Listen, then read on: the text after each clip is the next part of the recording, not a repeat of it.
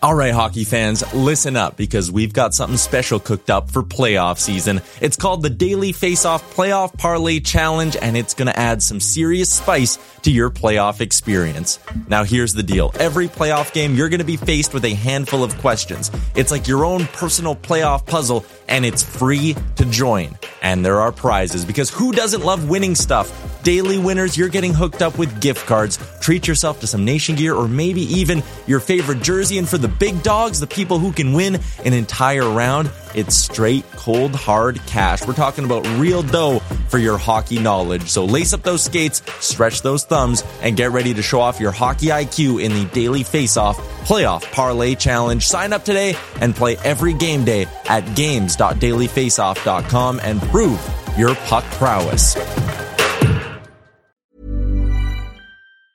A lot can happen in three years, like a chatbot may be your new best friend. But what won't change? Needing health insurance. United Healthcare Tri Term Medical Plans, underwritten by Golden Rule Insurance Company, offer flexible, budget friendly coverage that lasts nearly three years in some states. Learn more at uh1.com. I'm Sandra, and I'm just the professional your small business was looking for. But you didn't hire me because you didn't use LinkedIn jobs. LinkedIn has professionals you can't find anywhere else, including those who aren't actively looking for a new job but might be open to the perfect role, like me. In a given month, over 70% of LinkedIn users don't visit other leading job sites. So if you're not looking on LinkedIn, you'll miss out on great candidates like Sandra. Start hiring professionals like a professional. Post your free job on linkedin.com/people today. Can you see it? Did you notice? The puck comes right to Pettersson, who tries a bank pass for Boeser. In with a shot, he scores! Moment's notice. At arm's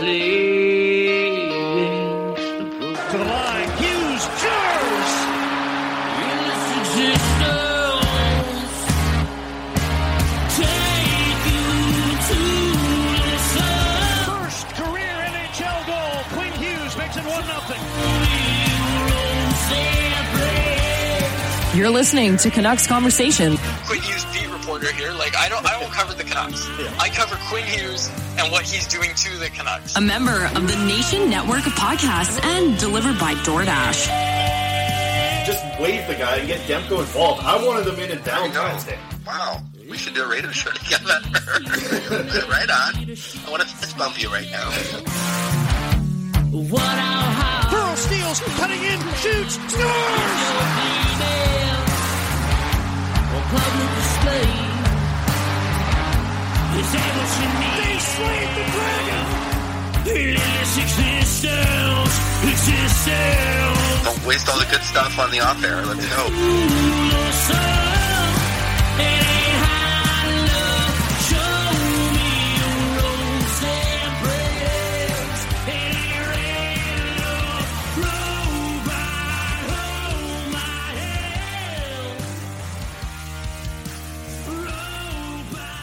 Hello, Canucks fans, and welcome back to another episode of the Canucks Conversation brought to you by the great folks at Zephyr Epic. You can use our promo code hockey season, capital H, capital S, all one word at zephyrepic.com. Z E P H Y R Epic. Go check them out on all platforms. The new Upper Deck Allure boxes are here. Definitely go take a look at those. We are Oh, also look at that. Somebody's been looking at the Instagram. email. Ah, okay. Yeah, we get emails. We're also delivered to you by the great folks at DoorDash. Use promo code CONVODD, capital C, capital D's, all one word. Gets you 25% off your first order and free delivery. Does not get much better than that, folks. My name is David Quadrelli. I am joined, as always, on a very special episode by the man who built the place, Chris Faber. Chris, episode 200. I've been here for what, 149 of those? Something like that. 140. 140? 61 was your first episode. Oh yeah. So that would That's be how math works. so math. People should know this about you, and it pisses me off that you can't do like simple additions and multiplications. Okay, Like when we were on the golf course, one time you pulled out the calculator to add threes and fours together to get a final score on the golf card. Because it goes up. It adds up, man. Yeah, but you should be able to do that kind of math in your head. Three plus four plus five for you, a couple sixes. No. Literally the only thing I was good at in school was English. I I am horrible at math. I always have been. all I do well is write. So it, it works. Mm. It works for my That career. actually, yeah, that does make a lot of sense. That I was out. always really good at like the quick multiplication tables. Oh my gosh. Like up to about 20, I can give you a lot of those pretty quick. Don't test me right now. I'm I'm normally gonna, pretty good at I'm gonna those. come out and say something. Sorry, mom. Sorry, any of my teachers that are hearing this. I never learned how to do long division. Like we, you know how in grade seven you do long division. Oh, man. I was sick the week we like learned, and then I just I was like, they can't they can't hold me back from grade seven if I fail a long division test, right? Like I'll still go to high school. So I, I went ahead, just never learned how to long divide, and then I, I think I missed the test too. So I missed the lesson and the test, and then I remember I got sent home. Well, not sent home, but the teacher sent stuff with me to practice, um, to practice my long division, and I just never did it. Wow. You I- know, I I, never don't how learned. to long uh. I had a similar thing, but for writing in cursive, I missed like a good solid start to the week about writing in cursive. Mm. So to this day, my, like my last name starts with an F. I have no idea how to do a cursive F. So I'd like have been making it up my whole my whole life, like how to like sign my own name and do the F. Also the H in Chris, like I don't understand any of those either.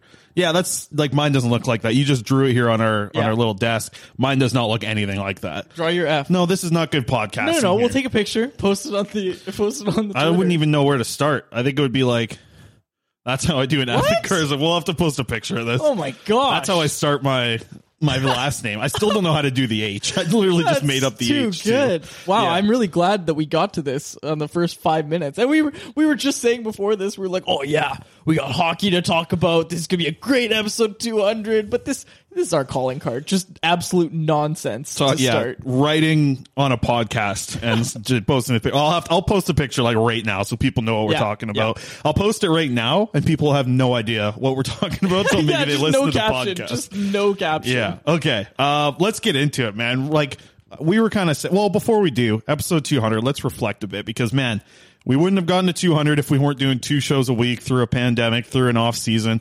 I am so surprised we were able to keep it up and, and get to the to get to 200 episodes this early. Uh, it's all because of doing the two episodes a week. We started that because the Patreon people were supporting us enough that it was possible for us to pay for me to drive my truck and the gas for my truck in here all the time. Yeah. Don't have the truck anymore, which is good. Well, still do, but it's just parked. Uh, Just parked. But man, it's it's been crazy to get to uh, 200 episodes so fast. It feels like what we started. You came on in the start of Yeah, 2020. January 2020. I started the show in November of 2018. Wow, The first episode with Kurt Appleby. we really picked up the pace once I Kurt joined. Appleby now full circle Yes, comes on the Canucks convo, gets the bump. Two years later, he's with Harrison Price. Yeah, We, we probably are the reason for that. we're dream makers. exactly. Once they they probably went back, listened to episode one. They're like, damn. Yep. Chris and, and Kurt talking about Shotgun Jake at the time. We Yeah. talked about 20 minutes on Shotgun Jake. Didn't know what I was doing with this podcast, That but Matt Sekeres, you know, he he likes his uh his intro episodes. he sure does. It was good. Uh, man, it's crazy to get to this point. And yeah, just like to go through what we went through the offseason, get two episodes a week.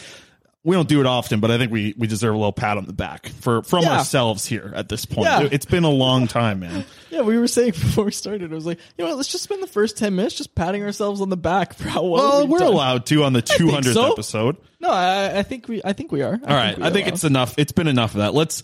We have so much to talk about, man. We were both at the game last night. We both watched the game on Sunday. We're all at. We were at. Well, one of us was at all three days of training camp. um, we uh, we have a lot to get into, a ton to get into.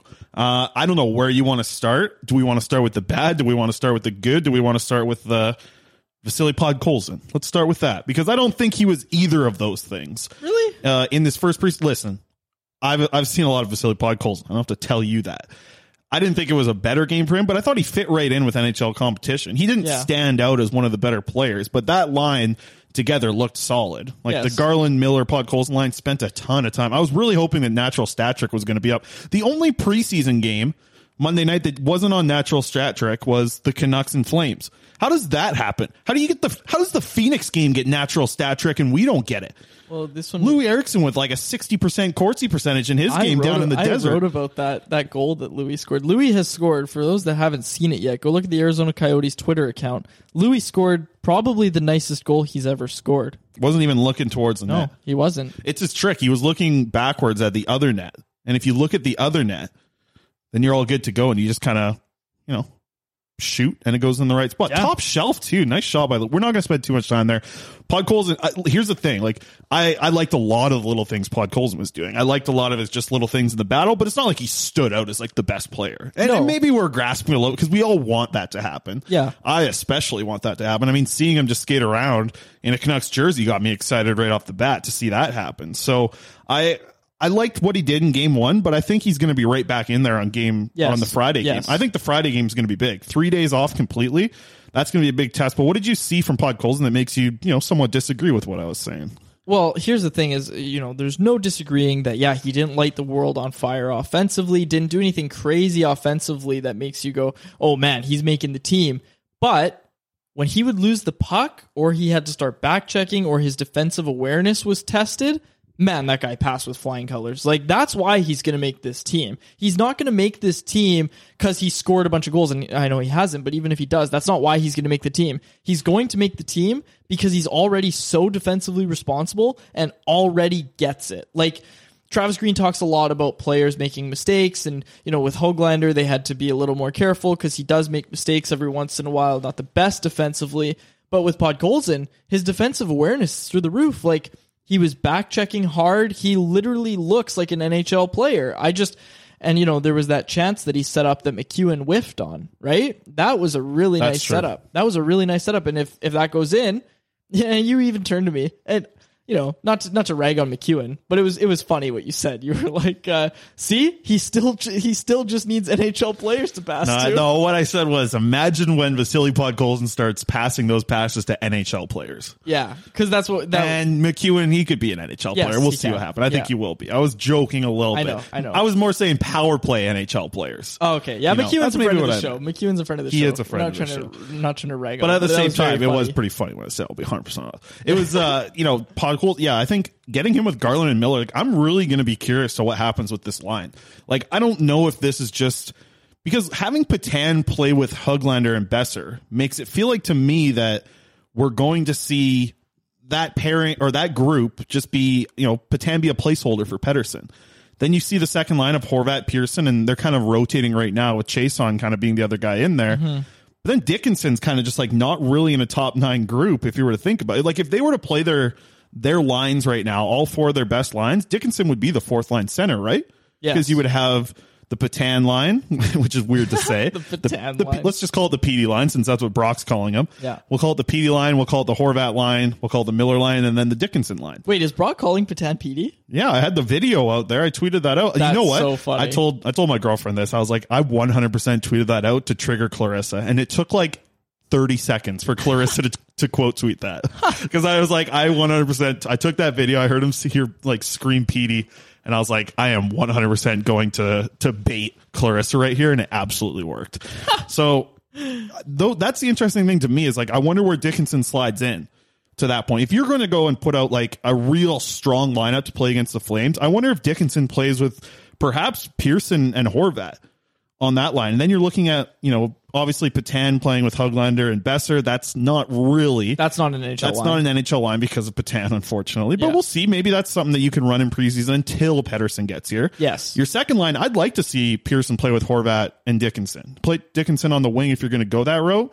That's kind of your third line because your second line is going to be JT Miller at center with Conor Garland on the right and Podkolzin on the left. And if you're throwing those that top nine out, like it's going to be something that we we really want to see on Friday. I would love to see that be the the three lines that we're running out on Friday here because I think that's a perfect spot for Pod Coles in the land where he's still going to be in an offensive position, but he's also with guys that like Garland. We haven't really seen enough how good he is defensively, and JT Miller at center is a little shaky defensively as well. But Podkolzin is going to be that real help to, to JT Miller like defensively in the defensive zone. Those were the things that I liked about Podkolzin was he made himself very available for outlet passes. Yeah. He also came down a lot. Like I, I no, as a winger, you cover the point man in the Yeah, five on yeah, five. But there was times in the corner where you saw Podkolzin come down a little bit to help, and just the presence of him and having his stick involved in stick in board battles really does a lot. And that's something that you don't really notice with wingers a lot unless you're looking for it. And maybe with Podkolzin, it was one thing that I was kind of looking for last night. But I really liked a little, like a lot of the, the small things that Podkolzin was doing, the things that I've seen him do in the KHL for so long. He did a lot of them against NHL competition. But the KHL competition is worse. And he at times was able to really outbody guys in the KHL. Yeah. Really outbody him. Look like a real strong piece. When you see him battling against NHL competition, you know, not like Calgary had the most NHL lineup really the other day, but there were times where, you know, Podkolzin was getting pushed around a little bit, and that's going to happen. He's 20 years old coming into the NHL, but at the same time, it'll be cool to see him grow into that role when he gets more confident physically against NHL competition to see how strong he can really be. Like he's got the deepest voice in the world. He's obviously going to grow into that body a little bit more and become even bigger.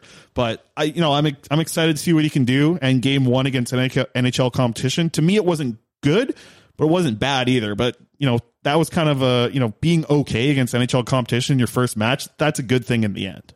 Yeah, absolutely. I think it's a it's a good starting point for Podkolzin. But I want to touch back on what you said about putting Dickinson on the wing. I just man, I don't get why everybody, when this guy was quite clearly acquired to be the third line center, why everybody's like, oh, let's put Dickinson on the wing. I, I don't get it. The Canucks haven't had a proper third line center for so long. And you were just talking about how Miller's a little shaky defensively, and we'd like to see him on the wing more than anything, right? Like that's his spot. I I don't get this Dickinson on the wing talk at But- all. Yeah, but to counterpoint that, if you're putting Miller as your center, you're making that like the most offensive line possible. With, Yeah. I mean, if you put Garland on the side, Garland's uh, you know stronger offensively than is defensively. Yeah. Podkolzin will be interesting to see how he matches up with him because he's more of a defensive player in the end. But you're not making that line to be like the Horvat line where it matches up against people. You want to kind of have that Miller line go against other teams' third lines, right? Like you'll try and put the Horvat line against another top six line. You're going to go with the Pettersson line against another top six line, and then that real like man. I know that Harman kind of brought it up a few weeks ago, but if you are getting Miller with Podkolzin, and, and even if it's Garland or Pearson or whoever ends up playing there, if they're going against bottom six lines, they are going to eat offensively. They are going to just go off against these bottom six lines. And that's that's an exciting thing. So I've kind of been I was a little surprised to see that line together because it's not really one that I thought of. I didn't think Garland was going to be with Miller, and then to see Podkolzin on that line, I thought, wow, that, that does make a lot of sense for Podkolzin. So that's a line that kind of surprised me at training camp, and I've been pretty impressed with so far. Look, here's the thing about all the lines and everybody's, you know, saying don't put too much in the lines. We've seen Travis Green. Like Travis Green at the morning skate, those are his lines that he's going to play with that game night. Like we we've known him long enough that that's what happens. Same thing with training camp. Like Nils Hoglander was put on Horvat's line, and we were like, "Wow, that's going to be a line," and everybody was like, "No, no, it's it's just training camp. Don't put don't put any weight into it." Mm-hmm. And then sure enough, that's where he is opening night. It's this guy's spot to lose, basically. Now, I wonder how much of that is impacted if that same sentiment can be said when Pettersson's gone, because if it can, that means that Nic Petan literally is just a placeholder. And when Pettersson comes back, he's playing with Hoglander and Boeser. Petan's interesting because like if he is just a placeholder for right now, He is. which he is, I think. But where does like does he start to get into that battle with, you know, the guys like Di Giuseppe because he can play center? Does he battle with Highmore, that MacEwen, that kind of that fourth line battle? I found it interesting for a guy like Petan because I thought he probably could be one of the guys that might be in the running if he can play decent. Decently defensively, I don't know. I don't think he kills penalties very often, but if he can add that to his game, like it's weird to think that he's still in the battle. For me, he's not even in the battle for the fourth line spot. No. Like Chiasson's getting time in the top six playing with Horvat, but he's not but he's not like in the same spot as Petan where it's that's his spot, otherwise he's going to the A.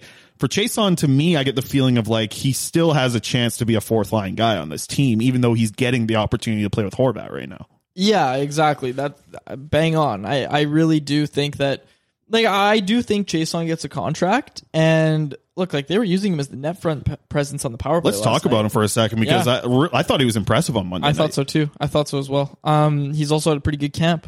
Like, you know, you sign a PTO a few days before camp. Never been to a Travis Green training camp before.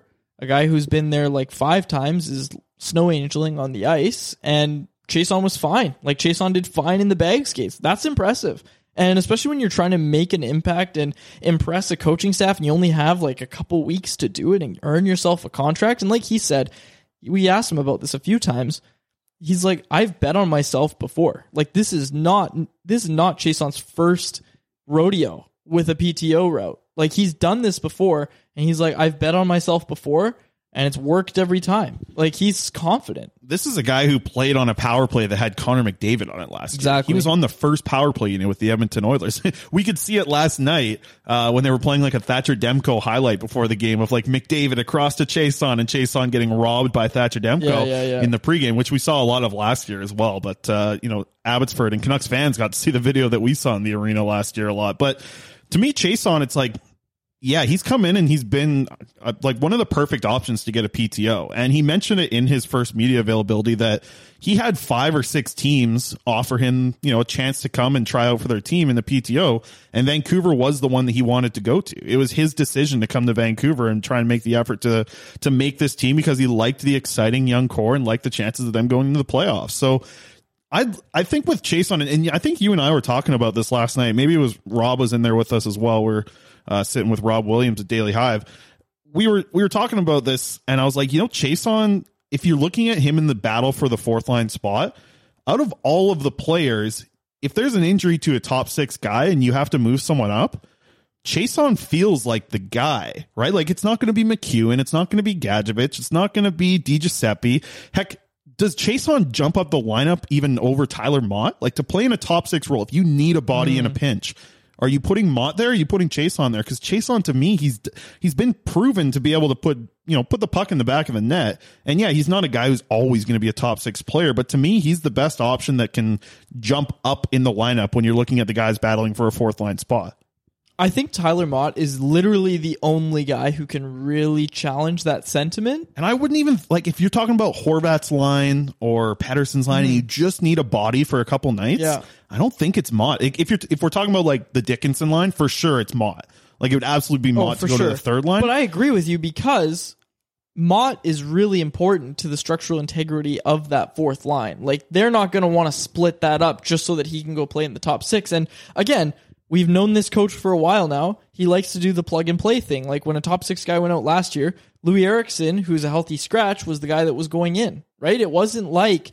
Oh, we're going to put Loui on the fourth line and everybody bumps up. Like they don't want to change up those lines if the other lines are working, right? So if that's I would case, split it though. I'd say top six and bottom six. Like that's like I can see Motte moving around the bottom six. Like Yeah, I can see him, but I don't. That's the thing with Chiasson is I don't see him moving around as much. Like if Yeah. somebody went down the third line, Motte goes up. Someone goes down the top six.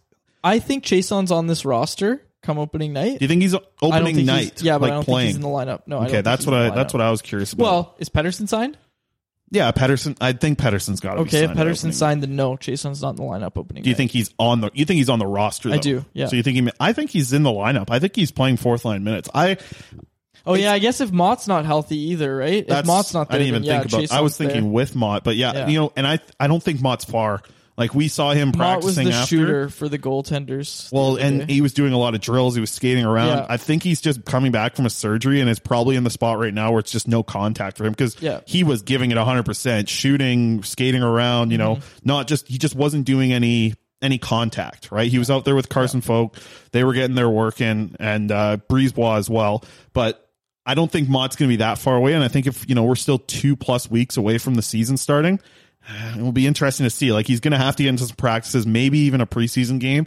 I don't think they throw him directly into like the opening night roster without getting a preseason game or anything. And like Yeah, he's going to need to see what contact is like, especially if he's coming back from a surgery. But I don't think he's far away. Um, do we want to do Juolevi right now? But then we'll head to break after. Let's do that. sure.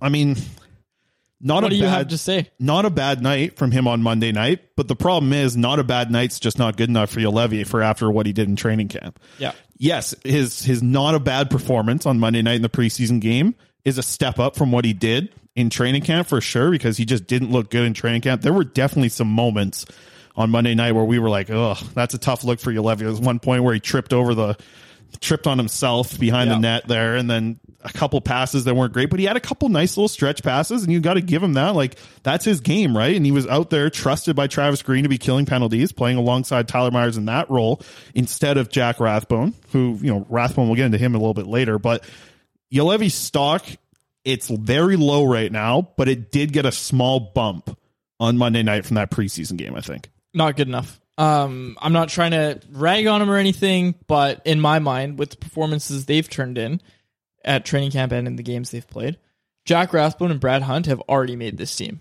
Like I, I think Jack Rathbone's already made this team. Uh, I, I honestly I don't know how anyone could watch the games and agree with, disagree with that.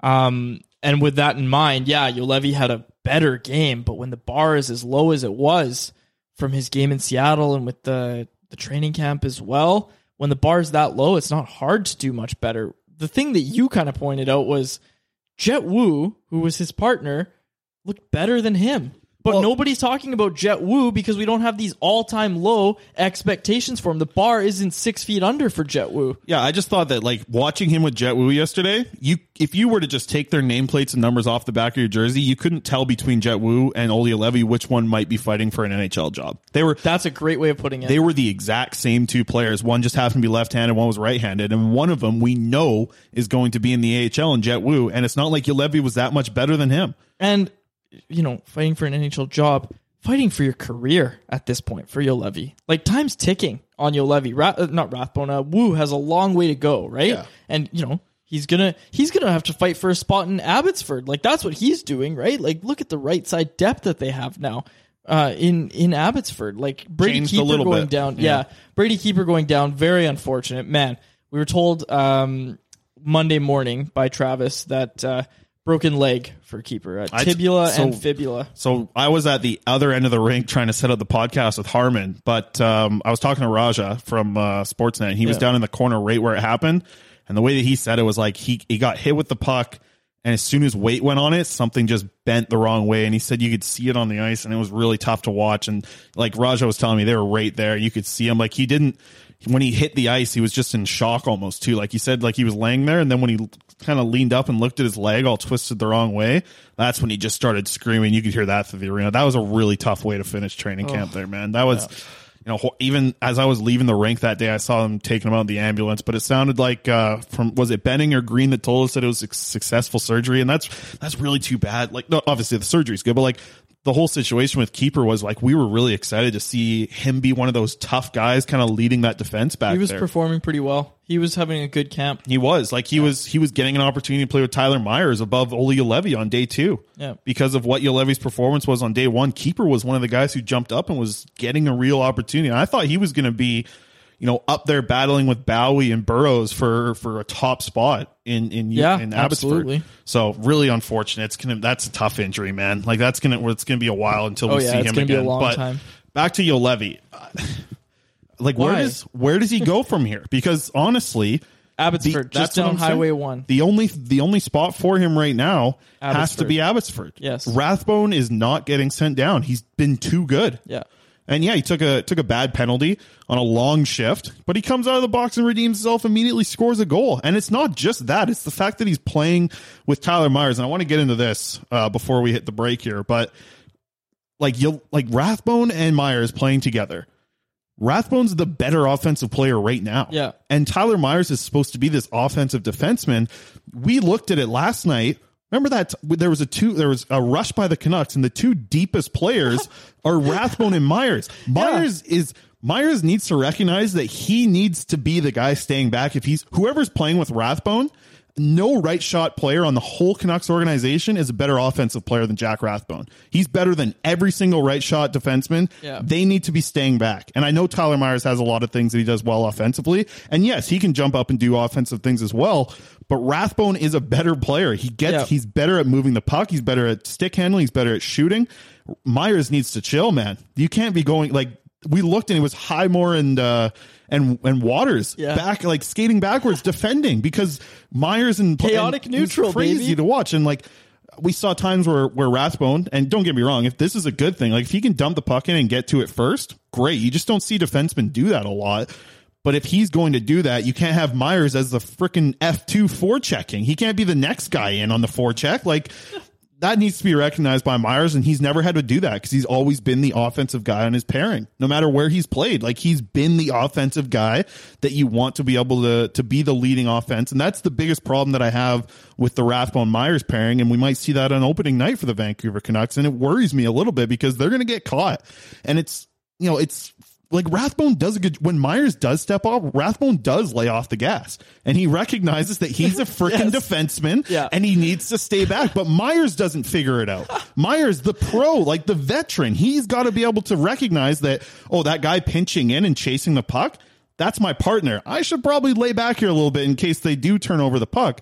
But that to see him not recognize that, but see Rathbone be able to recognize it, that pairing worries me because Rathbone is going to have the puck a lot. Well, that's what I want to say here is, you know, Luke Schenn did not look great. Admittedly, he did not look great in that game against Seattle. But we still don't know if Travis Hamonic's going to opt out of the season, if he's going to retire. Report from Rick Dhaliwal of T. Oh my gosh, I almost said TSN there. Uh, from Donnie and Dhali um, is saying that Hamonic's weighing all of his options right now. He's got a personal matter um, that he's kind of weighing all his options about. We're not going to get into it too much, but uh, we're not sure if Hamonic is going to be here. Uh, he has until October 1st, Friday. Keep an eye on that day to opt out of the season if he'd like to. That would give the Canucks three million in cap space. If they get that, I'm all for them just moving Luke Schenn up and just signing Hughes and Pettersson long term. Like I know it gives them, it gives them more money and it you know that that could be the difference maker. And I will add to that. I almost wonder. Sorry to cut you off. Yeah. I almost wonder if they're kind of waiting to see what Hamonic decides before they get a contract done with these two guys. I would think CAA is waiting more than anyone. Yeah. I mean, I, I think the Canucks just want to get him signed. CAA still wants to get the most money. But to add to that, if he does opt out, he's still on the books for next season. Yes, he so is. people need to recognize $3 million cap hit. It doesn't push the contract. So it's not like he has two more years. If Yeah. he opts out, he's opting out of the first year Yes. of his two year contract. So yeah, that does give the Canucks a nice little space to kind of potentially go long with both at that point. Or it gives them a little bit of money to look for one of these other right shot defensemen out there who you kind of just want to be a little a guy that's a little bit better than Luke Schenn. Just a Yes, little bit better. Yeah, Luke Schenn did not look good, and I'm going to be honest. Like I, I'm going to need to see a little more from him in training or in these preseason games before I definitively say that. Yeah, put Jack Rathbone and Luke Schenn on a third pair. That's going to be fine. We don't know if that's going to be fine, Chris, but I don't hate those two together at all. And honestly, like I thought Myers and Rathbone looked fine last night.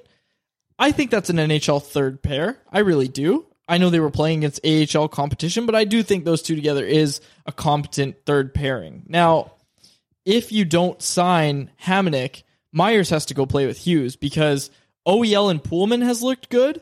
I don't think that's getting split up for a while. Like I don't think we're seeing that that pairing get shaken up because those two have settled in with each other. They're starting to learn each other's tendencies. You can see the chemistry building on the ice when you watch them play together. I don't think Myers is sliding up to play with OEL. No. I man, I you know the name that we thought about for a while and we talked about in the offseason, Jason Demers is still without a PTO anywhere. Like that's a guy who's played in the NHL for the past couple of years. If you're looking for a one year guy, why don't you? Why aren't you not bringing in a guy like him? Especially even with the situation going on with Hamonic. Did Demers not sign? Demers didn't sign with anyone. He's still skating in Arizona. I had to double check. Uh, I had to double check the, the facts to see where he was signing, but Interesting. nowhere. Still just skating in Arizona. Hmm. Yeah, I'm a little skeptical about that. We'll We'll, see. see. But Maybe uh, he's- maybe he's in a the other situation. the other option is on the waiver wire, and this is the thing. This is why you know people are saying, "Oh my gosh, Olli Juolevi's going to get claimed." First of all, who cares if he gets claimed? He's not. Well, going to the be an NHL listeners defenseman. care because if he gets claimed, you're doing Yeah, yeah, eight yeah. shots apparently, and we With owe Harmon. the Patreon people. do, yeah. we'll be doing 16 shots in a, in a sitting. You guys are going to be out after that. Yeah, that'll be that'll be. There's no chance. I, if I, if you do eight shots, you're going straight to bed. I'm driving you right home. You ain't doing anything after Okay, that. That's fair. I, I can accept that. But uh, well, I'm not saying you're accept. Your body will not accept that. Yeah, yeah. Anyways, what was I saying? Man, you made me lose my train of thought. Okay, yeah, yeah. This is what I was saying. Um, the waiver wire is going to have some options for right defensemen, and you know, not to not to knock Luke Schenn, but there's going to be a defenseman, a right-handed shot defenseman who's better than Luke Schenn available, right? And if that's what you that's what you want to go explore, I say I'm all for that. Like I'm all for the the Canucks exploring that option, Mm-hmm. but on the other side of that is, yeah, if you lose Juolevi on waivers, so what? He's not getting claimed, first of all. There's so many people that go on waivers in that first week or whatever that he's not getting claimed. Like, it's so rare that anybody gets claimed in that week. Like, remember, the Canucks waived Jacob Markstrom, man, and he never got claimed. I'm just saying, if you if you're looking at it from a perspective of, oh, here's here's a first round pick with potential. That's what Markstrom was, and nobody selected him. And I'm just saying, I really don't think anybody is going to select Levy. I really don't. Yeah, I think after the camp that he's had and the preseason start, I, I'm almost flipping a little bit on And- this too. People around the NHL talk. Remember when my my tweet of Levy and the bag skate got in the NHL alumni group chat?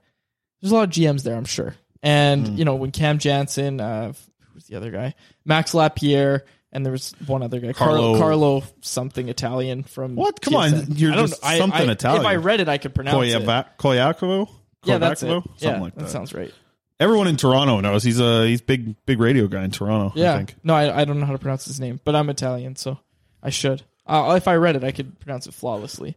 Regardless, Figured out. Yeah, I see you and Riccio running into each other at training Yeah, camp. And what's the first what's the first thing that comes out of both your mouth? Di Giuseppe. Both you guys like it's like you guys looked at each other, made eye contact, and said Di Giuseppe at the exact same time. Or no, it was like you guys looked. How about Di Giuseppe? He's like Di Giuseppe's been good. Something like you guys Yeah. were just right into we it were, with Di Giuseppe. I was like, uh, I So you guys never met, yeah. yeah. I introduced myself. I'm like, hey, I follow you on Twitter, blah blah blah. And we he follows me, and we've we've like interacted on Twitter. Um, but yeah, I was like, yeah, I never met you, and then I was just like, yeah, just paisans. He's like, yeah, just paisans. Do you know what paisans are? no, I Okay, don't. so in in Italian culture, paisans are basically like all of our my family's paisans are just the people that came from the same village in Sicily uh, at the same time as us. So we're not blood related, like we're not family, but we're basically family. Like I I've called these people my cousins my whole life. we're not same blood related. same kind of region is what you're saying. Yes. Okay, I gotcha. Yeah. Uh, even though Richo and I definitely aren't from the same region. Okay, well, whatever. Yeah. Still, we're Italian paisans. We're gonna cut to break. On the other side, we'll Hey, talk wait, about. sorry, Of I know. course, I go wanted for to, it. Yeah, but the only thing is, we're about to get into an ad about Parallel Four Nine. We just had a little conversation with our rep there. We we got to mention the Oktoberfest, and I know we're going to talk about Parallel in the ad. We got that. We're going to be recording a new one pretty soon because I got those two new beers coming out. But Oktoberfest going on until Sunday's the last day. Sunday's the last day, and they were saying right now you can go down during the middle of the week, sit down and get a table. Weekends are crazy because that's when they they think Oktoberfest is going on, but it's going on all week long. Polka band. Yeah. That's what I was about to Yeah. say. Polka band live every night, Monday all the way to Sunday. It's wrapping up this week, so be sure to get down there. Go to go to like go tonight. Hell, go tonight on Tuesday. Go Wednesday, Thursday. You don't have to just wait for the weekend. That's when it's all busy and you got the lineup. Go down there and listen to a polka band. Uh, 1950 Triumph Street. You'll hear us talk about it in the ad there. They got good beer, sauerkraut on uh, sausages, all that good stuff. Schnitzel burgers. That looked so good. It I did saw look that. good. Yeah. Everything that that's was really fried from there looks really good. I don't know what they're doing with that fryer, but they're Oh, doing man. it right for sure. But that's You're all I want to say. hungry. We're going to throw to an ad break now, uh, which we will talk about more parallel. We got a new one coming too. Like I said, a couple of those new beers that people like for uh, for drinking at hockey games during the fall and winter, they're coming back, uh, which we'll get to next uh, episode. We're not going to do a new episode. We'll do our uh, little ad break now. We'll come back on the other side. We got a lot more to talk about. So uh, why don't you hit that commercial there, Quads? Folks, summer might be over, but the time to drink squish is never over. This drink is taking its way into the fall, into the winter, and this is the perfect beverage for everyone. It's not one of those zero calorie drinks that has no flavor and just tastes like tonic water. These ones have some flavor, folks. Squish beverage, you can find it all over BC liquor stores, but I'm telling you, you got to do a little bit of digging. You got to go to some private liquor stores. If you find it, tweet at us about it because other listeners want to know where they can find the Squish lemonade. Comes in a variety of flavors. My favorite Squish lemonade passion fruit or squish lemonade pineapple. Kind of lean towards pineapple most of the time. So go out and find Squish at your local BC liquor stores or do some of that digging and find the Squish lemonades at private liquor stores across British Columbia. All right, folks, you know what time it is? We are here to talk about our favorite beer sponsor, Parallel 49 Beer. One of the go-tos quads. You can find this one at most restaurants too. A lot of restaurants, I've Yes. seeing it around. The Trash Panda. Simple, one of the longest standing beers from Parallel 49. Highly recommend going out to try it. Not just the beers though, but the patio quads. The patio at 1950 Triumph Street. Tell the folks about some food and the, the sweet little drinks on the side that I know you like.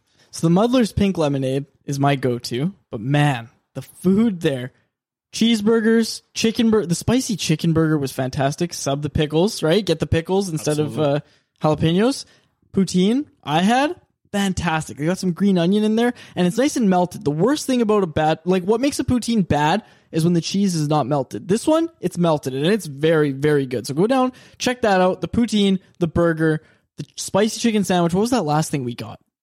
we got some wings. the as well. wings, the Korean barbecue But wings. they're also putting a roof over there. They're working on it for the fall, so it's not Ah. just going to be the patio. We got rained out the other day trying We to did. go to Parallel 49, but they're putting a roof over it. Uh, the beers are always fresh. So many different beers on tap there. So go out and try some Parallel 49 beer. You can get it at every liquor store you can find, and also get on the 1950 Triumph Street to check out the Street Kitchen. All right, and a massive thank you to all of our sponsors here at the Canucks Conversation podcast. Chris, I wanted to get right into the poll question. Our poll question brought to you by Fuel the Fan, Blue Orca Sports Memorabilia. Go check them out. They've got a lot of good stuff. You can go get signed photos, all that fun stuff. Go check them out at Fuel the Fan on Twitter and on Instagram. Chris, poll question. Yep, the site's being updated too. Uh, now that we got the deal going on with them, he says they're getting more interaction. They're pumping up on the site. Nice. Uh, check them out. They're on our poll question. You can see the link right there. Simple poll question this week, Quads. How are you? What? I'm You amazing. put that. I'm good. Is that actually our poll question? I'm well. I wanted to get the. I wanted to get a feel for the angry folk a little bit, and just to check in here. It's been 200 episodes. We just finished training camp, and you put the poll question as "How are you?" You're joking. You're you're Nope. screwing with me. I'm not. I'm going to look. I wanted. That's the, actually the poll question. How did I not see this? Well, you didn't even look at it. What the heck? No, no responses. 142 votes. You posted this seven hours ago. Not a- Usually, when we post the poll question during the show, Yeah. we get like 200 votes in five minutes. What a wow! You put this as the poll question. Just wanted to check in on people. Is that is that too much to ask? I- See how people are doing. All right. Um, I just voted. I'm amazing. I'm I'm feeling great, man. Like, I can't really complain. I'm in a really good spot. I'm good. Just good. I'm good. Not amazing. I guess yeah. You have school and stuff. Oh well, if we're yeah, well now that you mentioned that, I'm angry because uh, I have school is driving me up a wall. You know what I got to do this week? I have to record 25 commer- record and produce 25 commercials. Oh man. What am I doing? I have, this That's week I have to do man. 25 commercials on top of working at 650, writing articles while you crack the whip on me at Canucks Army. And I got to come here and record. This is the good part. First of all, I want to tell people what kind of boss I am, okay? Because last night you come back with pizza. You're late coming back in the second period. I didn't give you any crap for that. And then I just wrote the post game for you. Like I just wrote the second period for oh, you. okay, yeah, you didn't write the post game for me. No, no, no. You were doing the post game, writing it on your phone, which is hilarious. Yeah, Um, the laptop was crapping out. you got to get a new laptop, bud. It's so bad and it's old. time. Maybe I'll sell you this one, and I'll just go buy a new Here's one. Here's the thing: you're trying to sound all high and mighty here, like you're stepping in doing the second period. People can go look at that post game report. Look at the first period and the third period, how in depth it is. I dive into Nothing everything that happened. happens. Nothing and happened in look at your second. second period report. Oh, I, I left. I had 570 words or something like that after the first period. I come back and there's like 630 words. You didn't even do 100 words into there for second period. I had to. I'm like, hey, do you want to like? Are you going to do the whole second period? Are you going to do the final thoughts, the thing that I was talking to you about? You're like, no, I'm not doing that. Ha ha ha ha. So you sit there after I bought you a beautiful gift for your promotion and everything, and the least you can do is do a freaking period for me. Oh man, that's why they pay me the big bucks, bud. Ran into Tommy though, and uh, as I was taking my Yes, I waved to. Tommy from the seats. It was I good to good to him. chat with him. Yeah, Talked about working on the farm out in Abbey a little bit. yeah. He's saying, Tommy the tractor guy. yeah, but he made the drive, same drive for me.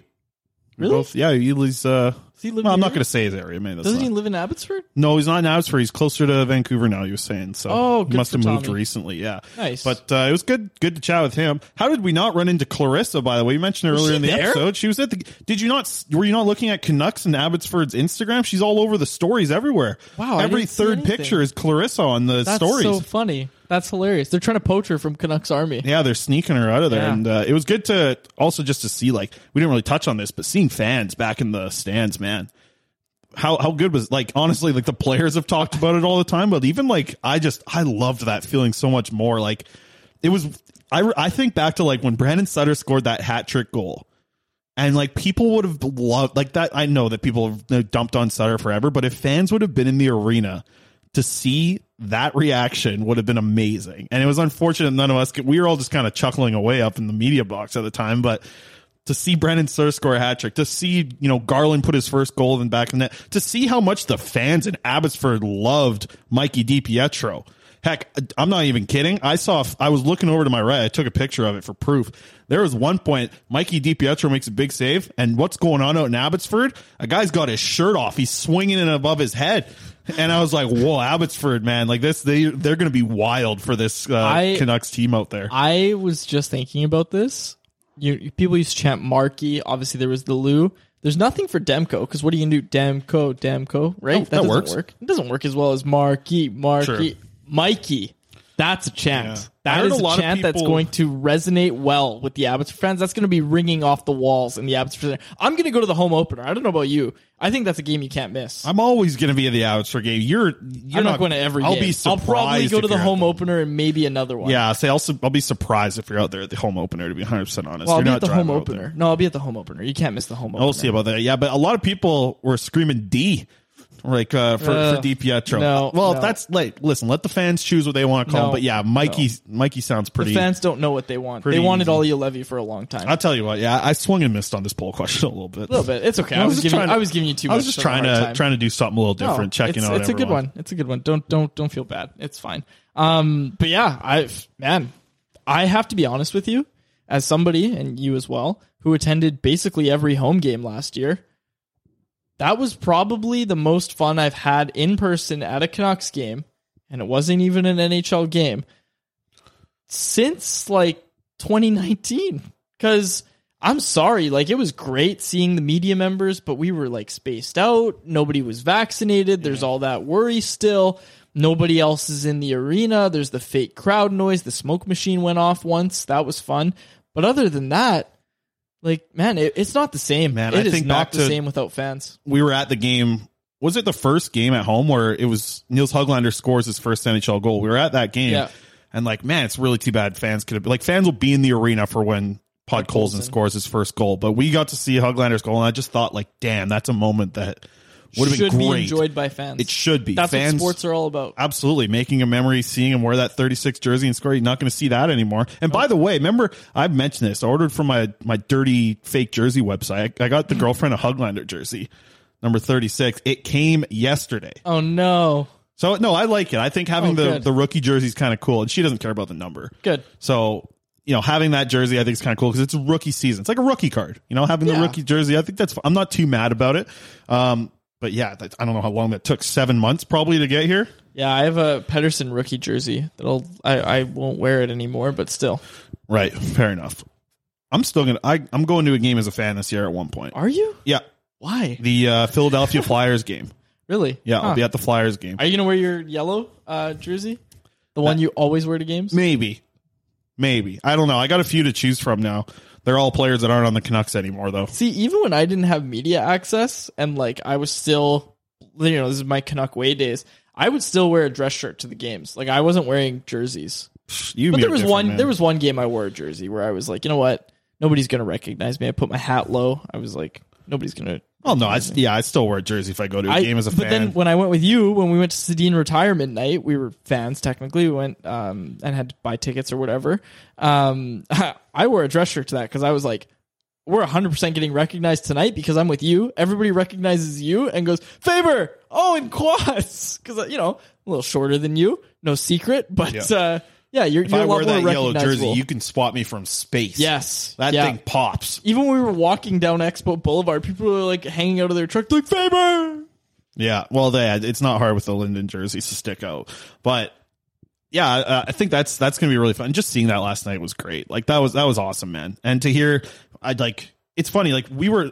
You, you saw me. I was me and the security lady. We were having a ball together at training camp. Me and Jackie. Jackie was her name, older lady, and she was telling me how they all volunteer there as security, and instead of them getting paid for it, all the money goes to Salvation Army. I thought it was awesome. Like hearing the story from her about that. We were chit chatting about the team. Me and Jackie, the whole we were chit chatting the day away, and I and she was asking me like, who are some of the players that uh, that are going to be big stars out here? And I said, well, let me ask you first. Like, which do you know is go? Which player are you excited for in Abbotsford? She's like, I only know one, and it's DiPietro. And I said, Yeah, well, you're bang on. He's going to be the big star out here. Yeah.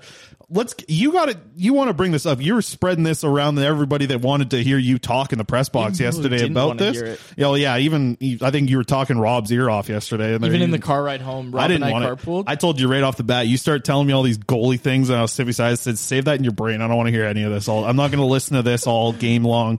But your take on Mikey yeah. is is he the second best goalie in the organization? Yes, he is. And I know this is a hot take, and I know this is one that's going to ruffle a lot of feathers.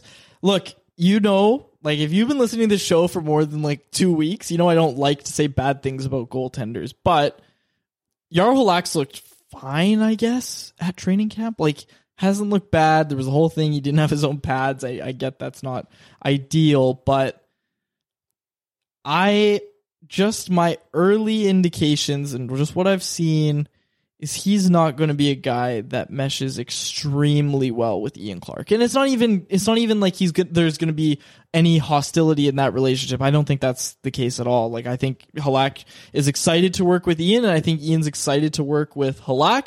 I just think that it's going to be another case of it's very difficult to teach an old dog new tricks. Yeah, what I, if I, can add to that, I think mm-hmm. it's going to be like Halak isn't going to get 100% of having Ian Clark as a goalie coach. Like, Yes.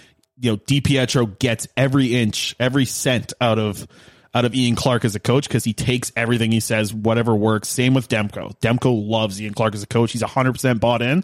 I think what you're saying is, you know, you don't know if if Halak's going to 100% be invested.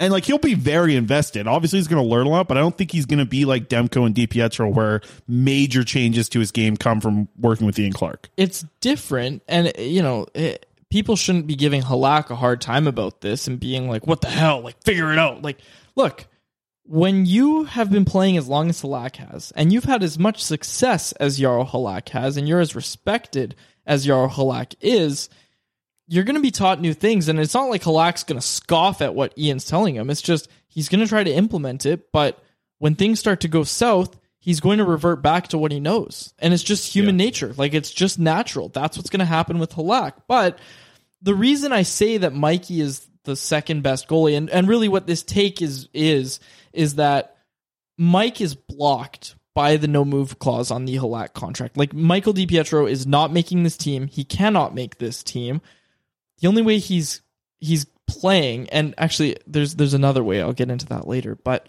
the main way that Mikey is playing is if there's an injury to Demko or Halak. Now, if Demko were to go down, knock on wood, everybody's going to assume that oh, Halak is going to play and DiPietro is going to be the backup. My take is that if that occurs, Mikey's the more the the better goalie just overall. I think Mikey's going to be the guy that the Canucks should be looking to over Halak if Demko goes down. And I know a bunch of stuff has to happen for this to even happen and it's it's a bit of a hot take. I get that, but Mikey just at camp like uh, this is how I described him yesterday. I just said Mikey looks like a goaltender who just like completely bought into everything Ian Clark told him, and he literally just looks like if Ian Clark was describing what he wants a goaltender to look like, that's what Mike looks like. It's like if Ian Clark made like a creative player on NHL Yes, and chose exactly. every single stat and every single move and every single type type of thing.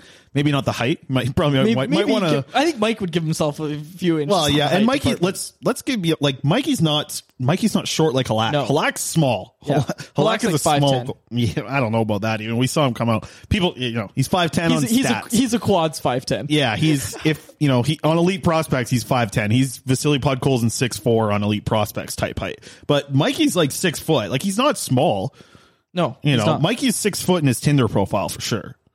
He might be six two on Might Tinder. he might be six? I'd say six one. He could get away with on Tinder. Yeah, that's fine. Yeah, that's what happened. Well, if you're Vancouver Canuck, you'll be all right on Tinder, anyways. Yeah. Someone someone put it on the Canucks Reddit. It's, it's the one year anniversary of when Nils Hoglander arrived, and it was him. It was because of the the Tinder thing, and somebody tagged me in that and said, "Remember how sad Chris Faber was?" I said, "Yeah, I was sad. I wanted to break that news."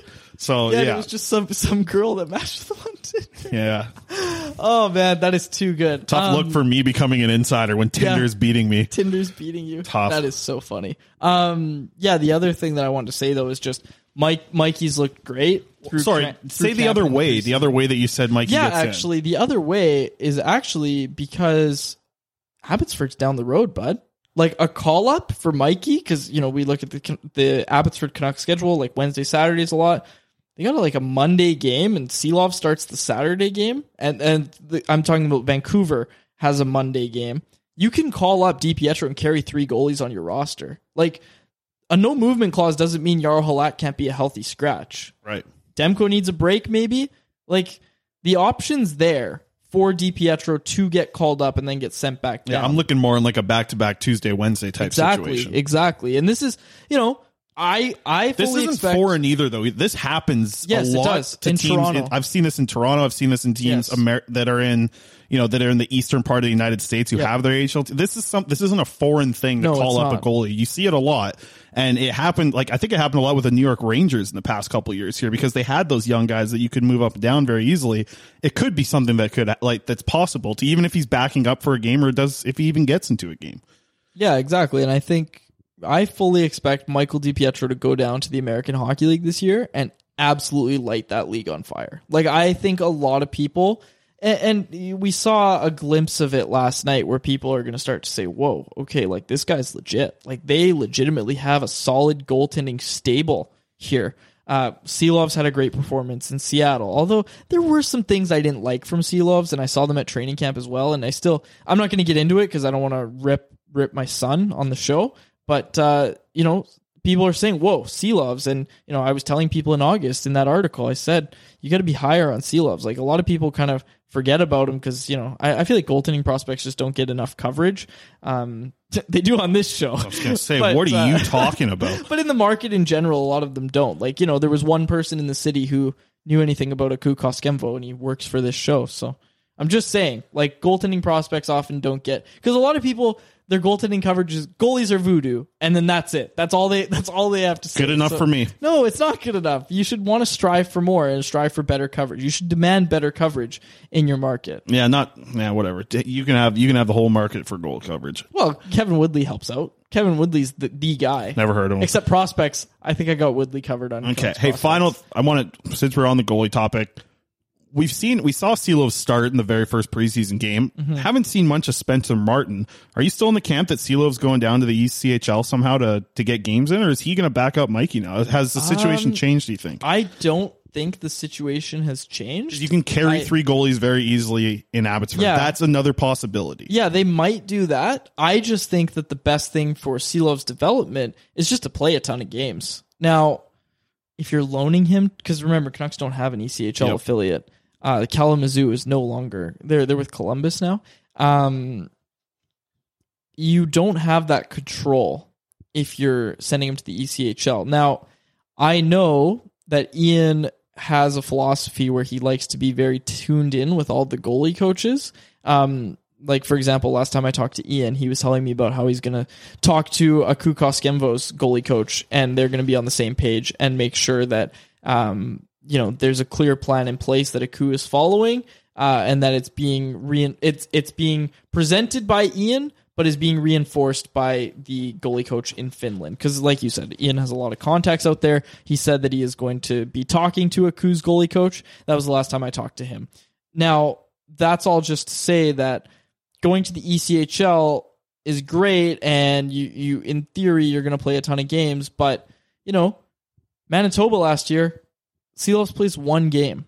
One game in Manitoba and didn't play again. So you run that risk of, you know, not controlling him and not knowing where he's going to play. I just don't know if there's a ton of value in him being the AHL backup, especially if Martin's there too. You have the control though. You do have you the have the control. control, and you have Ian Clark down the road. I think it's, I I would like the idea of Silovs backing up. I would too. If I got to go see those would be an Abbotsford game. I There's going go to see. be so many backup back to back games. And Yeah. Mikey can't do all the like and as much as Ryan Johnson's told us that we're going to see 50 60 games much as Jim Benning has told us 50 plus games for DiPietro he ain't going to be doing every single backup like back to back night. And he'll be out there in in you know Ian Clark down the road. Ian Clark will be out there a lot I'm sure. I think I like the idea of three goalies there in in Abbotsford. You know, Yeah. even if Spencer Martin's not playing a ton you know he's got his literally his sisters here. His brother-in-law is here. He'll be all right and if he gets into games, if an injury happens, you have him right there, ready to go to back up in the A if you need it. Yeah. And Spencer Martin's cage. Have we talked about this at all? Chrome bucket, very nice. Chrome mask from from back to top. Yeah, Dave down to the chin. That's a Dave Gunnarsson. Chrome mask. That's uh it's an interesting one. Okay, off the goalie topic now. Well, Jaro Halak's Oh, mask. Did you see that? Yeah, did. That's very nice. Pavol Demitra Mhm. um, tribute. Yeah. They played together. shows the like shows the person that Demitra likely we didn't know him, but I'm sure it shows the person that he likely was. That He was still, a good. He, I've heard he was a good one. yeah, still being remembered like this by Yeah. by some by a fellow countryman there. Um, yeah, I thought that that's a great touch. I mean, Absolutely. you love to see that from Halak. I think we'll have to wait maybe a little bit to get some more kind of info from Halak. I'm sure that'll be a talking point for him uh, in a little bit here. But moving on, I want to talk about the OEL Poolman pairing because that game in Abbotsford, Poolman Poolman impressed me more than OEL. OEL Poolman skates well. OEL ends up getting first star of the game. Don't really know about that. I thought it was Mikey for sure. Yeah, we we both looked at each other Yeah. when they're like first star of the game. Al Murdoch, I thought he pulled a joke on us there. Good to have Al back out there too. Yeah. I sent him a, sent him a message on Instagram today actually.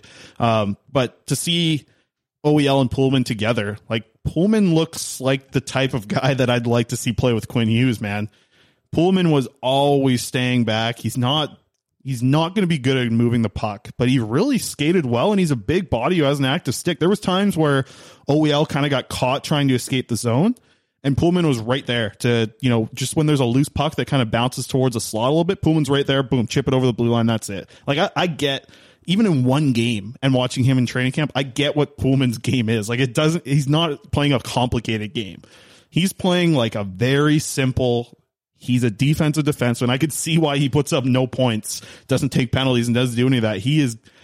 I- think he's going to fit fine. Like I know it, the contract's going to be long, and we'll see how it plays out long term. But initial thoughts of him throughout training camp, I was pretty high on him as training camp went through, and then to see it kind of in one preseason game. I know it's so early, but we're going off of what we've seen, and I thought Poolman was good in that game, and I really liked how that's going to fit to let OEL be the best possible defenseman here because it's it is a fit that I like. I liked the fit all through training camp, and I really liked it in game one of the pre, or game two of the preseason when they were together. Yeah, absolutely. Liked him in training camp. Liked him in that game. I haven't seen anything yet that makes me go, ooh, got to split that up. And uh, yeah, like it was rumored that they were going to be the shutdown pairing for the Canucks this year. Uh, seeing them skate together in camp kind of reinforced that. And now, obviously, in the preseason, I think it's safe to say that's the pairing. That's the pairing the Canucks are going to be going to a lot. OEL now puts up two points in that game in Abbotsford. What'd you think? I was surprised by how not not by the offense. I was surprised at how feisty he was and how how much bite he has to his game. Like he he he was ready to throw some hits. And I don't want to shift the conversation too much away from OEL, but another guy that surprised me a lot with his physicality was Rathbone. Rathbone wasn't throwing hits like you like he is now last year and mm-hmm. going into every board battle like he wants to rip the guy's head off. Like Rathbone Rathbone was extremely physical. I'd say other than OEL, he was probably the Canucks' most physical defenseman last night. Okay, I thought you were gonna say player. I'll say defenseman. Yeah, Yeah. yeah, he was. I, but just to watch OEL move the puck, you know, be calm. I, there was things like I liked that when the pairing of OEL and Poolman was out there together. OEL was typically moving the puck from the left side up the boards or finding a, a, a crossing winger or the center that was kind of moving to the right from the Yeah. center. And like there's options for OEL there quite a bit to to break out the zone. But when the pass wasn't there, the thing that I really liked was how Poolman was able to position himself, whether it was behind OEL or to the right of OEL and a little bit back, like wherever Poolman kind of read where OEL was going with the puck, he was always a really good just, hey, if the pass isn't there, Poolman's there for the pass Yeah. to kind of reset everything. And like that was what I liked about the pairing was Poolman, his skating is so well that that it gets him into a fine spot to be an option. Like he doesn't want to be the primary puck mover. He shouldn't be the primary puck mover ever. Like Poolman would have like if you would have put Poolman and Rathbone together yesterday, Rathbone would have been the first star by a mile. Yes. Like Rathbone and Poolman would be nice. If you had the option to move Poolman down as your third pairing guy somehow, the option's just not there. But like Poolman and Rathbone would be a pairing I'd be excited to see on a third pairing. It's just the way the Canucks defense is shaped out. That's literally the first pairing right now is OEL and Poolman, which is unfortunate. But I don't know. I, I like, like, still, I think the contract's too long and I still think it'll be, I just like the 2.5 million. I don't think is the worst, but to me, still four years is too much for a guy in Poolman's spot. Yeah. It's way too long. And I- I've still, I'm saying that as someone who's been very impressed with Poolman off the top. So, you know, it's, it, you can't write him off yet. We liked him from a preseason game, but you can't, you know, put him in permanent marker in the lineup as like the the number one right side guy. Now he's going to be it. Poolman's the show. You know, like Welcome to the Pool Show, yeah, whatever you want to. We can do better than that, but Poolman Show. yeah, I think the Poolman Show has a nice ring. there's yeah, it's close to Truman Show. Have you ever seen the Truman Show? Nope. I don't even know what that is. What? No, I've heard. I've heard of the name. Well, who's Truman? Jim Carrey. Jim, Who's Jim Carrey? Okay, now I'm you're joking. I'm joking. now Ace you're Ventura. messing for sure. This is ridiculous. I don't know the Truman Show though. Truman Show is a great, great movie from. I guess I, I guess it was. Oh, it's a movie. Yeah, before your time. Okay, what year? Man, I don't know. Does 90, it start with a 19? 97 Yes, if I had to guess. I got I'm going to have to check that right now, but the final guy that I wanted to to mention here uh, before we get into prospects report cuz I got a few th- quick things to the prospects.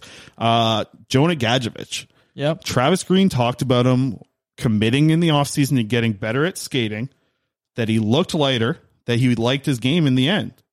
1998. I was pretty close. Mm-hmm. Um, with the Truman Show, by the way. Um, Gadjovich Looked pretty good. looked good. I think that he looked good. He had a great play. Like what a great play that he made to get that Yeah. assist. He's got two goals in the scrimmage games that he's played in. He was physical. There was a time where he was throwing, you know, roughing up people after the whistle, things that Gadjovich has to do. But the problem is he doesn't kill penalties and he doesn't fit on a Travis Green fourth line. Still won't make the team. Yeah. Like two years ago, he might have made the team. Not this year. Too much depth. The Canucks have too much depth, and their roster construction now really needs someone who can kill penalties playing in that bottom six. So my question to you is how does Jonah Gadjovich get into the NHL? What's the way? Because it looks like there's a way Develops- there's a way that he can be an NHL player. Opening night doesn't seem like there's a route that way, but what is the route for Gadjovich to get to the NHL? Go down to the AHL and develop as a penalty killer. Like there needs to be uh, direction from the top to the bottom of that organization. Well, maybe not the bottom, but from the top of that organization to develop Jonah Gadjovich as a penalty killer. Similar. when I how- get out to Abbotsford, I would never do this because Trav because Trent Cull would kick my ass. But I'm gonna I need to grab Trent Cull by the jersey, by the shirt, and say, You need to turn Gadjovich into a penalty killer. I'm sure You he'd need- love that. Yeah, him and his what did he have? He's 400 tall. pe- yeah, I saw him. I met him. Well, not met him, but I saw him yesterday. Yeah. he's huge. Oh, and he's awesome to deal with. And he'd kick my ass. He had 400 penalty minutes, I think, in one of his He- years. he's built. He's really yeah. And he's a he was he I was gonna ask him uh, if he's on creatine. no, oh, he wasn't a goal scorer. I'll tell you that. He wasn't a goal scorer when he played. He was a defenseman who played in the, you know, in the 80s and 90s. He he draw he would kick my ass like I've said.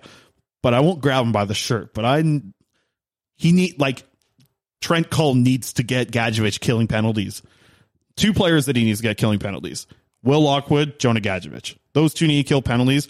Will Lockwood's not going to make this team because he can't kill penalties in the NHL. Well, you know, he might be able to, but Travis. Green's not going to let him kill Yeah. penalties in the NHL Yeah, as much as he has stolen the show at training camp and as much as we've really liked his game, he's in a similar spot, but for different reasons than Gadjovich. Of he's not going to play on Travis Green's fourth line. Di Giuseppe, who you know started the season killing penalties last year, as Daniel Wagner told us because Wags mm-hmm. talked to him, he's going to get chances ahead of him. Highmore's going to get chances ahead of him. And those guys that can kill penalties and play in your fourth line, they're going to get chances, even though they might not be better NHL players and not bring more to an NHL team overall.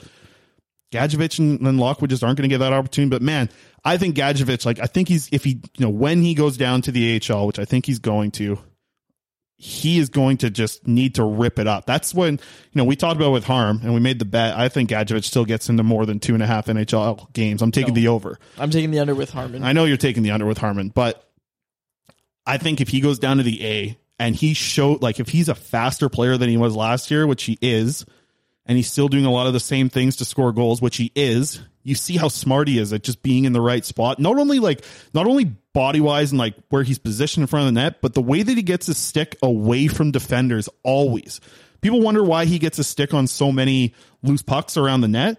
It's because watch watch the way that he just like does such a good job of boxing out whoever he is with in front of the net that gives him so much space for his stick. It gives him so much space for him to quickly, if the puck is literally on his half because he's doing such a good box out on the other on the defenseman that he's battling with in the front of the net, he will score the goal, or at least he'll get a really good scoring chance from within two feet out of the crease. Like That's how he gets so many goals. Is he's so good around the net that it's not just because he's big and strong. It's because he's big, strong, and smart. Like he's big, strong, and smart, and knows where to be with him, with his body, and with his stick. So I think he's going to go down the AHL, and I think he's going to score a ton of goals again. I think he's going to be the guy scoring the most goals in the AHL again this year. Yeah, I, I agree with you. I think he is. I think he's going to. I think he just needs to develop that side of his game. Yeah. So we'll uh I'll have a conversation with Cull. I hope he doesn't hear this. He's gonna, like I said, he's gonna hear this. He's gonna kick my ass. The Yeah, first it's your first scrum. He's going to pull your shirt over your head and start beating on you. Yeah, that won't be a good look for me. I'm sure there'll be pictures of that. More pictures of that than your boots from whatever training camp that was. I like those boots. You didn't like those boots. Got a though? little you didn't. sore. I got a little sore, but they look cool. They make it's me like taller. I don't know if you like back when I back in high school, like the offensive linemen and defensive linemen that like on the football teams that played and like wanted to get to the next level, they would walk around school like during the day with with weights around their ankles. Like these, you could buy these Oh my rings gosh. Yeah, that yeah. you would put around your ankles, and it was wasn't much. It was like three to five pounds. Makes a and difference. and that's the thing. You would get to football practice after, after wearing these all day and walking around, being in school with these weights around your ankles. You get to football practice and you're buzzing because you take the weights off. Yeah. And that was that was what the offensive and defensive linemen used to do. It was a little trick. Wow. Why did I say that? Oh, your boots, because your boots are so damn heavy. You and me had to walk across the campus to find the Tim Hortons there to try and do some writing. Couldn't even do it. All, you, all we did was get you a bagel. Yeah, I paid tw- nine dollars for a freaking bagel and Don't say bagel. Bagel. bagel. Bagel. That's what I'm saying. Say it Bagel. No, there's too much ah. It's not bagel. That's not what I'm saying. I know. You- Bagel. Bagel. Bagel. Yes. Bagel. No, no, no. You went back the other way. Oh man. Anyways, we'll close This- it out here. This, this is has like- been a great episode 200. when I say the plural of peanut, I I tend to always say another He word. is silent. I always say a word that yeah, it doesn't sound like that's one that Oh, I man. really struggle. I can always say peanut fine, but if, I, Yeah. s- if I say the other, if I say the plural, This is a family show. it's a family show. We don't need any of that here. Subscribe right. to the Patreon uh, to hear Chris say Yeah, n- peanuts. Next episode, I'll say p- the plural of peanut for ten minutes straight. Is it that bad? Oh man. Okay. Well, we'll close it out there. We checked no, all we the boxes. won't. I got a prospect Oh, man. report. Oh yeah, we didn't check all the boxes yet. Lucas Forsell, his team sucks. They suck so bad. They're a horrible team. They're the worst team in the J20 league that he's playing in, in the uh, Sodra league or Sudra league, whatever South is in uh, Swedish. I'm picking up a few of the terms You're here. great. Forsell's team sucks so bad. Every goal that gets scored by his team is either him scoring it or him getting the primary assist on it. I like like I get it. It's it's tough. It's in a league that you know, a league where he should be dominating, and I think he is as much as he can. But man, I watch some of these games and he is the his line is the only line that's able to get out of their own zone for more than a minute. It's so bad to watch. And I don't understand why, because they're a decent organization and they should be like having a decent J20 team, but something has happened this year with that team. And Forsell, man, I really feel for him. He got an opportunity to go up and play in the SHL. He got 10 seconds uh, in a shift, which everyone's going to talk about him getting SHL games now, even though this is the same thing that happened with Pearson last year. yeah. Like, look at Forsell getting these SHL games. He got a quarter of a shift. Uh, Forsell got in, but he but he got to go up there and practice with the team for a day and got to skate with them and play in a game. Technically, he got 10, 10 seconds. Anyways, what's going on with him with J20? Man, he's got one other player on his team that's half decent, and the rest are just horrible. So I feel for Forsell. It's been tough to watch him play, uh, but he's still creating. He's still doing the best he can. I, I think by the end of the year, we're talking about him being in the SHL, and I think that sets him up for a big year next year. But this year, it's going to be hard. It's going to be really hard on him. I'm going to be, you know, keeping tabs with him and chatting with him. He's a good dude, good to talk to. Still a kid, 17 years old. But to see him get SHL games, I think like he's going to have to, like, there's going to need to be an injury for him to get into the SHL. And that's kind of the, you know, you don't want to ever hope for an injury, but for him, you just want to get him off that J20 team. That's a bad team, man. They're, they're losing games five to one. They're losing games seven to two, like five nothing. Like it's, it's hard to watch. And then you see the goals and it's Forsell with an assist or him scoring it each time. So, tough, tough sledding for Forsell early on in the season, but at least already he's gotten a call up to the SHL. I think that's a very positive note for him at 17 years old. That's great. So we'll see what happens with his season moving forward. And final thing, Connor Lockhart heading back to the OHL, heading back to the Erie Otters. Not officially made yet, not officially tweeted by Rick Dhaliwal yet, but he is. He he was, you know, I talked to him. We got an article dropping tomorrow actually in Canucks Army with a lot about it I love the quote from him saying that, you know, if he would have played in the OHL, without a doubt, he's getting drafted higher. He's a confident kid. I had a nice one on one chat with him, just kind of talking. And I, I said I wouldn't put this in the article, but I'll say it in the podcast.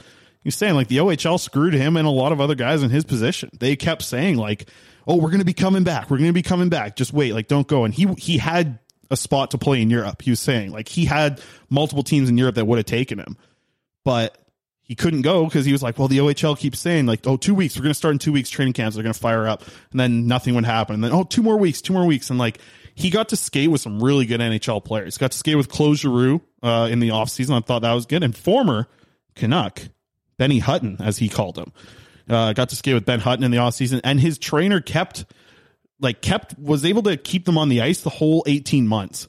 So the thing that he told me was like it was a really mentally draining off season, but it was a massive test that he had to overcome, and he did. Like Hmm. 18 months of he, the only the longest time he went without ice was two weeks over 18 months. This kid's committed, man. I'm going to be really interested to see what he can do in the OHL. He's going to be in a big role with them. They got a couple forwards that were also at NHL camps, and if they return, his thought was that that's going to be the trio that's going to play together in Erie there. So three NHL draft picks coming back after not getting an OHL season, but still getting drafted. These guys are going to be ripping up uh, the OHL for the Erie Otters. So it's going to be a fun thing to follow for him. And the final thing was, I just I asked him like, what are the goals? Like, are you trying to be one of the top scoring guys in the OHL? Like, what's what's your goal for next year? And his goal was just to be signed. He said he just wants to play good enough that he that the Vancouver Canucks want to sign him. So that I thought was kind of interesting. Maybe his, you know, maybe he wants to get into the AHL as soon as this season. So Lockhart, we liked a lot what he saw in camp. The guy can really skate. The guy can really shoot. I thought after Podkolzin at rookie camp, I thought Lockhart was the second best forward. Yep, I agree. He And was solid. He can move. He's not the biggest body. He definitely isn't. I'm taller than him. You're taller than him, but he's thicker than you. You think Yeah. you're you think you're in shape. He's on creatine for sure. Okay, you and your you and your creatine nowadays, uh, but uh, yeah, he's definitely on creatine. He had veins popping out, and you know what? He's the same as you. When I interviewed him one on one, he's flexing the whole time. Same thing you always do. We're not flexing. This is just how we look. You just flexed as you said that. You like pumped your shoulders up and flexed as you said that. Jeez. Oh man. That's okay. what he was do you have doing anything whole else on the time. prospect? No, report? that's all I got. You can wrap it up. 200 episodes. Good times. 200 episodes, Chris. It has been uh, an absolute pleasure to be here for 140 of those. So, for Chris Faber, my name is David Quadrelli. Thank you so much for listening to a very special episode 200 of the Canucks Conversation. Thanks for listening to Canucks Conversation, delivered by DoorDash. Hit the subscribe button to never miss an episode. How about keep it to a thank you, Jim?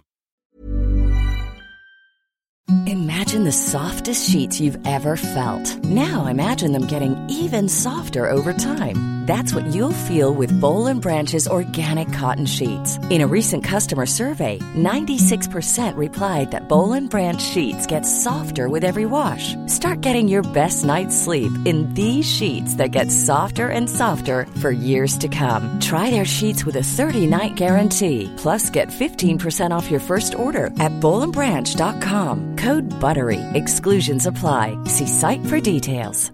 Even when we're on a budget, we still deserve nice things. Quince is a place to scoop up stunning high-end goods for 50 to 80% less than similar brands. They have buttery soft cashmere sweaters starting at $50, luxurious Italian leather bags, and so much more. Plus, Quince only works with factories that use safe, ethical, and responsible manufacturing. Get the high-end goods you'll love without the high price tag with Quince. Go to quince.com slash style for free shipping and 365-day returns.